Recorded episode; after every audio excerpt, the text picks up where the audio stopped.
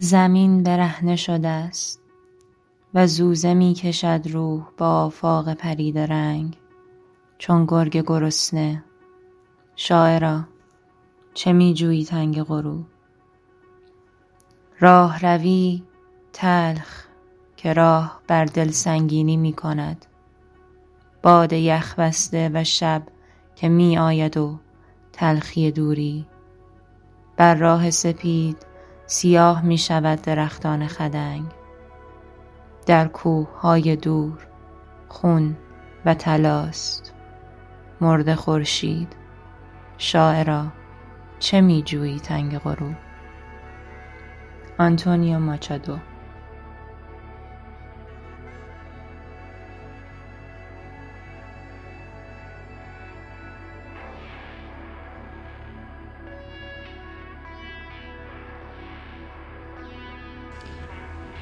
سلام من شاهد حسینی هستم.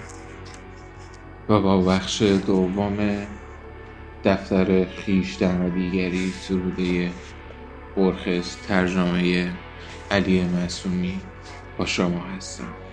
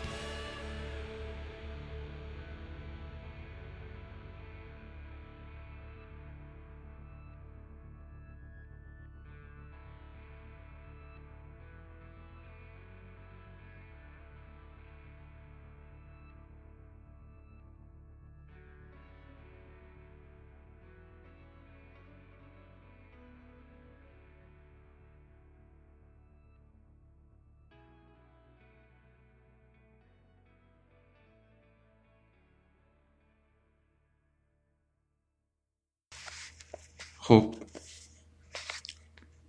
شب گذشته براتون شش شعر ابتدایی رو خوندم.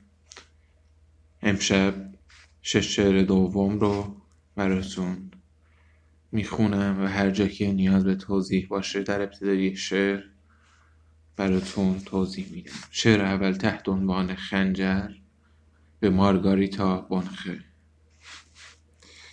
توی شعر اسامی داریم تحت عنوان لوئیس ملیان لافینور تاریخدان اروگویی و خویشاوند بورخس.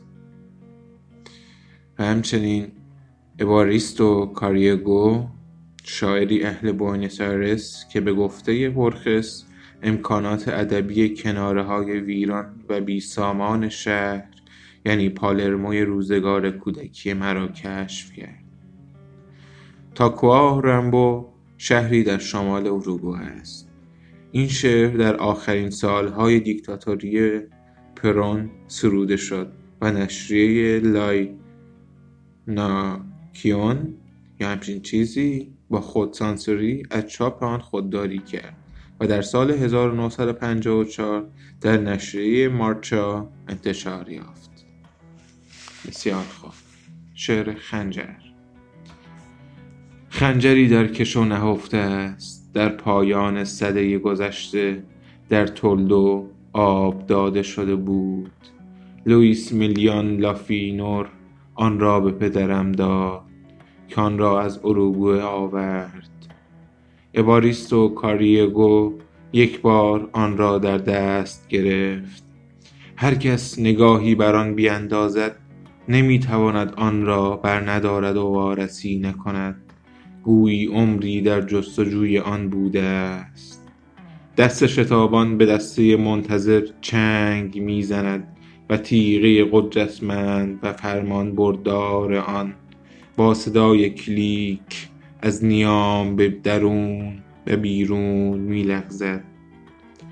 این چیزی نیست که خنجر بخواهد. خنجر چیزی است بیش از ساختاری از فلز. مردان آن را با یک هدف یگانه در ذهن تصور می کنند و شکل می دهند این خنجر به شیوهی ابدی خنجری است که شب پیش در تاکاو رمبو در تن مردی فرو رفته است و همان خنجرهایی است که بر سزار باریدند. می‌خواهد بکشد می‌خواهد خونی ناگهانی بریزد. در کشو میز تحریر من میان پیش نویس ها و نامه های قدیمی خنجر بارها و بارها همان خواب ساده ببری را می‌بیند دست در کار بردان زنده می شود چون فلز زنده می شود هر بار که به کار می رود خود را در تماس با قاتلی حس می کند که آن را برای او ساختهاند گاهی دلم برای آن می سوزد چنین قدرت و تکندیشی با غروری چنین منفعل و بیخبر و سالها بی آنکه به آن اعتنا کنند میلغزد و می‌روند. خب شعر بعدی تحت عنوان قطب نما تقدیم به استر سمبر سمبورین د تورس. هر شیعی واژه است از زبانی که کسی یا چیزی شبان روز با آن محملاتی می نویسد که تاریخ جهان است. در این خطخطی های تیره روم کارتاژ من تو همه ثبت می شویم و این هستی من که یک سر از من می گریزد این زندگی پریشان من که رمزی و پوشیده و تحریف شده است. چون زبانهای روزگار فروپاشی بابل فراسوی نام چیزی نهفته است که نامی ندارد. امروز حس کردم که سایه آن راستای این سوزن آبی سبک و تیز را که گستره چرخشش عشقش را در دورترین دریا جا می دهد برهم می زند چیزی چون ساعتی که لحظه در خواب دیده شود یا پرنده که خوابش اندکی آشفته شود. خب شعر بعدی تحت عنوان شاعری از صده سیزدهم. به او بیندیش که در تالارهای توسکان روی نخستین غزلش که هنوز هم ناگفته است کار می کند صفحات نامتمایز آکند از مصراهای سه و تدی و چهار و تدی بی سر و ته. آرام آرام به آن شکل می دهد و با همه اینها انگیزه از پس کار بر نمی آید. باز می ماند شاید با شنیدن آهنگ ملایم غریبی که از زمان در حال رسیدن به حراس مقدس آن پخش می شود. زمزمه بلبلان دوردست. آیا حس کرد که دیگران باید بپذیرند که آپولوی رمزی باور ناشدنی چیزی سرنمونی آشکار ساخته است. آینه گردابی که آنچه را که شب می‌تواند نهان و روز می‌تواند آشکار کند تصویر می‌کند و نگاه میدارد. دالوس هزار تو چیستان. ادیپ شهریار. خب شعر بعدی تحت عنوان سربازی از اوربینا. توضیحاتی داره در رابطه با اینکه سروانتس در سال 1571 در ایتالیا زیر فرمان دیگو د اوری اوربینا خدمت می کرد منظومه رولان شعری حماسی است درباره های روزگار پادشاهی شارلمانی که همراه با منظومه سید در سده دوازدهم میان مردم محبوبیت داشت و یکی از برجسته ترین پهلوان نامه های سده یازدهم تا پانزدهم بود. بسیار خوب خود شعر. این سرباز که خود را برای فشار و تنش جنگ هایی چون آنکه در دریا در آن جنگید شایسته نمی‌دانست. محکوم به خاری کثیف گمنام در اسپانیای پرخاشگر خود سرگردان شد. برای زدودن یا کاستن رنج تمام واقعیت در رویا پنهان شد. با منظومه های رولان و بریتانیای باستان گذشته جادویی برای او گشوده شد. او غروب ها در احوال دشت گسترده با نور مسی رنگش که درنگ میورزی تحمل می‌کرد. خود را شکست خورده بینوا و تنها احساس می‌کرد. چشم بسته بر کل آن موسیقی که در آن استاد بود. از پیش در جرفای آرام یک رویا دون کیخوته و سانچو در او زنده بودند. بسیار خوب. شعر بعدی تحت عنوان محدوده ها یک توضیح داره در رابطه با خانوس که میگه خانوس در اسطوره های روم باستان ایزد آغازها و گذارها و, و فرمان روای دروازها و گذرگاه ها و پایان ها و زمان است. و چون هم به گذشته و به هم به آینده دا نظر دارد به صورت ایزدی با دو سر تجسم می شود. از آن همه خیابان که رنگشان در غروب محو می شود باید یکی باشد. کدام؟ نمی‌دانم. که اکنون برای آخرین بار آن را پیموده باشم. بیان که بویی ببرم. از آنکه مهره بازی همان کسی باشد که از پیش قانون های حکم فرمای مطلق را به کرسی می نشاند و ترازوی سری و خطا ناپذیر برای همه سایه ها رویاها و شکل هایی کار می‌گذارد که در بافت این زندگی در هم تابیدند اگر همه چیز حد و اندازه و بار آخر داشته باشد و نه چیزی بیش از اینها و سپس فراموشی کیست که به ما بگوید در این خانه بیان که بدانیم چه کسی را بدرود گفته ایم؟ شب از میان پنجره گرگ و میش پس می نشیند و در میان کتاب های برهم انباشته ای که سایه های نامنظم بر میز نیمه تاریک می اندازد باید یکی باشد که هرگز آن را نخواهم خواند. در جنوب بیش از یک دروازه فرسوده هست. با گلدانهای سیمانی و کاکتوس های نشانده در آنها. که از پیش ورود به آنها از من دریغ شده است. دسترس پذیر چون آنچه که در کنده کاری هاست. دری هست که تو آن را برای همیشه بسته ای و آینه ای هست که بیهوده چشم به راه توست.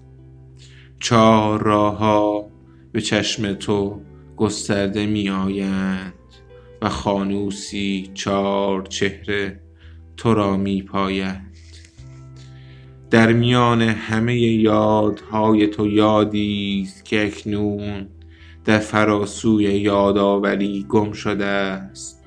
دیگر نه خورشید سپید و نه ماه زرد تو را در حال یافتن. به سوی آن چشمه نمی بینند. تو هرگز آنچه را که ایرانیان در زبان بافت از گل و بلبل گفتند در نمیابی. هنگامی که در غروب پیش از پراکنده شدن نور آرزو داری که واژه ها را به از یاد نرفتنی بدهی.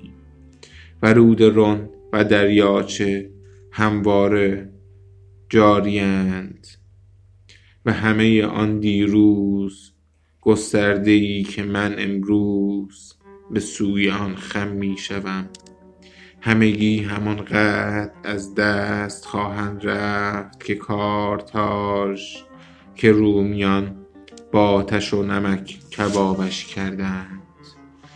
انگار در سپیده صدای هم همه پرتلاطم جمعیت هایی شنیدم. که در هم میلولند و محو می‌شوند. اینها همه آن کسانی اند که مرا دوست داشتند و از یاد بردند. اکنون مکان زمان و برخص مرا ترک می کنند خب شعر پایانی در این اپیزود تحت عنوان یک ساکسون. یک توضیحاتی هست که براتون می‌خونم. بید قدیس سال 449 را تاریخی دانسته است که در آن اقوام نروژی برای نخستین بار انگلستان را اشغال کردند. این نخستین شعر برخص با درونمایه ساکسونی است و او اکنون عمیقا از لغزش خود که ساکسون مهاجر را بدون تجهیزات با آب و هوای انگلستان رویارو گذاشته است ابراز پشیمانی می کند و اینکه بودن و تونور نامهای ساکسونی اودین فرمانروای اسطوره‌ای اسکاندیناویایی و ایزد جنگ و شعر و شناخت و تور ایزد اسطوره اسکاندیناوی رعد و باران و کشاورزی با نماد عرابه که چند بوز آن را می‌کشند بسیار خوب. اکنون داس ما فرو رفته است. مرد بور و کند آرام در سپیده. با پای برهنه نامطمئن بر دانه های ریز و جابجا شونده شن گام می‌گذارد. بسیار دور در فراسوی رنگ پریدگی خور. در آن نخستین لحظه های بیدار شدن روز آنگاه که خدا هنوز به رنگ ها نور نداده است. چشمهایش زمین های پست و تپه های تیره را می بیند سرسخت بود زنده ماندنش به پاروها و تورهایش بسته بودند.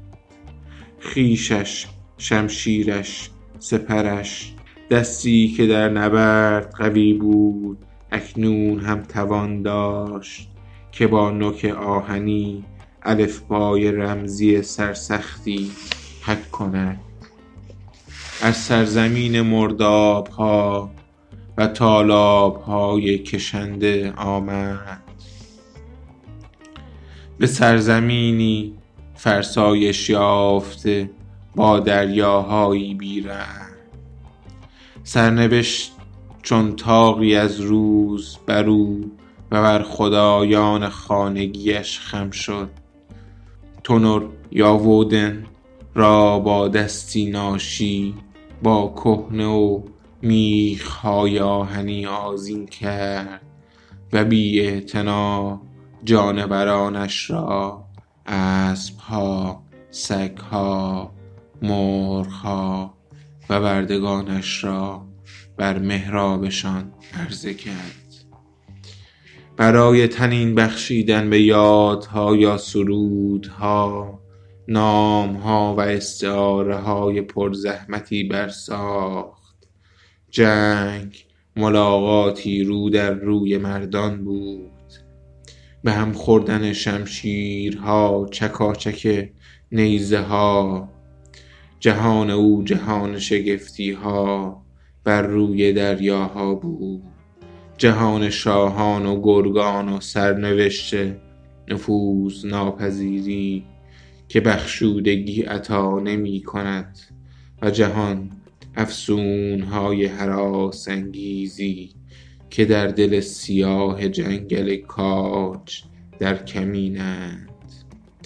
واژگان بنیادی زبانی را با خدا آورد که به وقت در هماهنگی های شکسپیر شکوفا می شدن شب روز آب آتش واژگانی برای رنگ و فلز گرسنگی تشنگی تلخی خواب جنگیدن مرگ و دیگر های خطیر آدمی پسرانی که به جهان آورد بر چمنزارهای پهناور و بیشزارهای در هم تنیده. انگلستان را هستی بخشیدند. خب این بود شش شعر دوم از دفتر خیشتن و دیگری. بسیار خوب.